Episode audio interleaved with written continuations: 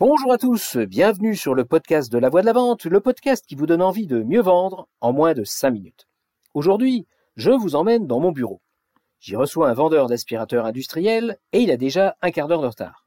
Je l'appelle sur son portable, pas d'excuses. Il essaie même pas de me faire croire qu'il allait justement m'appeler pour me dire qu'il allait avoir un peu de retard. Non, non, non. Il se contente de me dire qu'il devrait être là dans cinq minutes, d'après son GPS, et il raccroche. Alors oui, je sais, j'ai peut-être un petit côté germanique qui a avalé une montre, mais bon, quand même, 14 heures, c'est pas 14h20. Surtout quand tu préviens pas. Le gars finit par arriver à l'heure de son retard, je le reçois avec la chaleur d'un glaçon, et je lui en décoche une d'entrée de jeu. Je ne vous propose pas de café, ça permettra de rattraper un peu le retard perdu. Lui ne se démonte pas d'un pouce, et il me dit Oh bah c'est pas grave, j'en bois pas. Et le voilà m'expliquer pendant cinq minutes tous les méfaits du café. Comme dirait Thierry Lhermitte dans le dîner de con, je sens que je tiens un champion du monde. On s'installe à la table de réunion, et avant que j'ouvre la bouche, il me sort la phrase qui annonce la couleur. Bon, alors je vais commencer par me présenter et vous expliquer ce qu'on fait. J'adore ce genre d'introduction, tout orienté sur la découverte du besoin du client. Et là, il se met à faire deux trucs en même temps. Un, il m'explique son CV en long, en large et en travers, et deux, il déballe son ordinateur. Bim, c'est pas mon jour.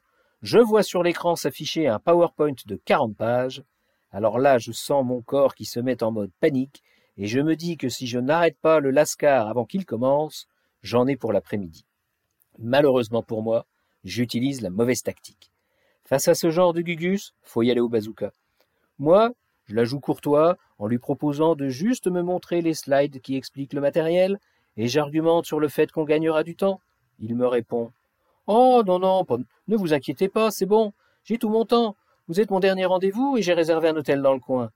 Ah, oh, waouh, génial Et sans me laisser me remettre du coup qu'il vient de m'asséner, il jette son dévolu sur le slide qu'il affectionne tout particulièrement, et il me dit J'aime commencer ma présentation par ce slide.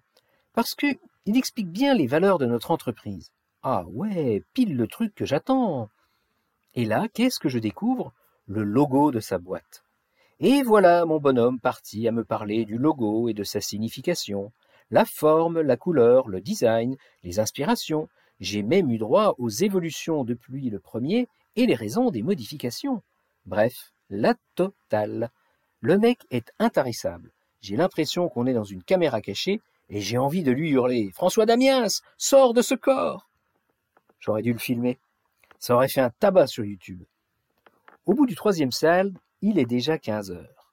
Il n'avait toujours pas parlé du matériel, j'arrivais pas à en placer une. Et lui, il était focus sur son PowerPoint. En fait, il était tellement bon dans la maîtrise des outils anticommerciaux que je ne savais pas comment m'y prendre pour mettre fin au supplice. Et là, miracle, mon téléphone sonne. Je décroche, c'était un vendeur de solutions informatiques. Jamais été aussi heureux d'entendre un gars comme ça. Je fais signe au vendeur d'aspirateurs que c'est un appel super important, qu'il faut absolument que je le prenne, et je m'éclipse dans mon bureau. Le temps de me débarrasser du vendeur en informatique, je reviens vers le vendeur d'aspirateurs et je lui dis Écoutez, je suis vraiment désolé, mais il faut absolument que j'y aille. J'ai une urgence. Je sais, c'est pas glorieux. Mais je voyais vraiment pas comment faire autrement. Eh bien, au final, vous savez, je ne regrette pas ce rendez-vous. J'ai appris un truc ce jour-là. J'ai ressenti la souffrance de l'acheteur face à un vendeur auto-centré. Et je peux vous dire que ça pique. Je peux même vous dire que ça pique très fort. Alors maintenant, à vous de jouer. Pensez aux trois derniers rendez-vous de prospection que vous avez faits. Pensez à tous les petits détails. À quelle heure vous êtes arrivé, comment vous étiez habillé, comment vous avez été reçu, combien de temps Avez-vous parlé? À quel moment avez-vous sorti votre doc? Et qu'est-ce qui a provoqué cette sortie de documentation? Etc. etc. À votre dispo pour vous coacher là-dessus. Voilà, voilà, sur ces belles paroles, je vous laisse et je vous dis à jeudi prochain. À bon entendeur. Salut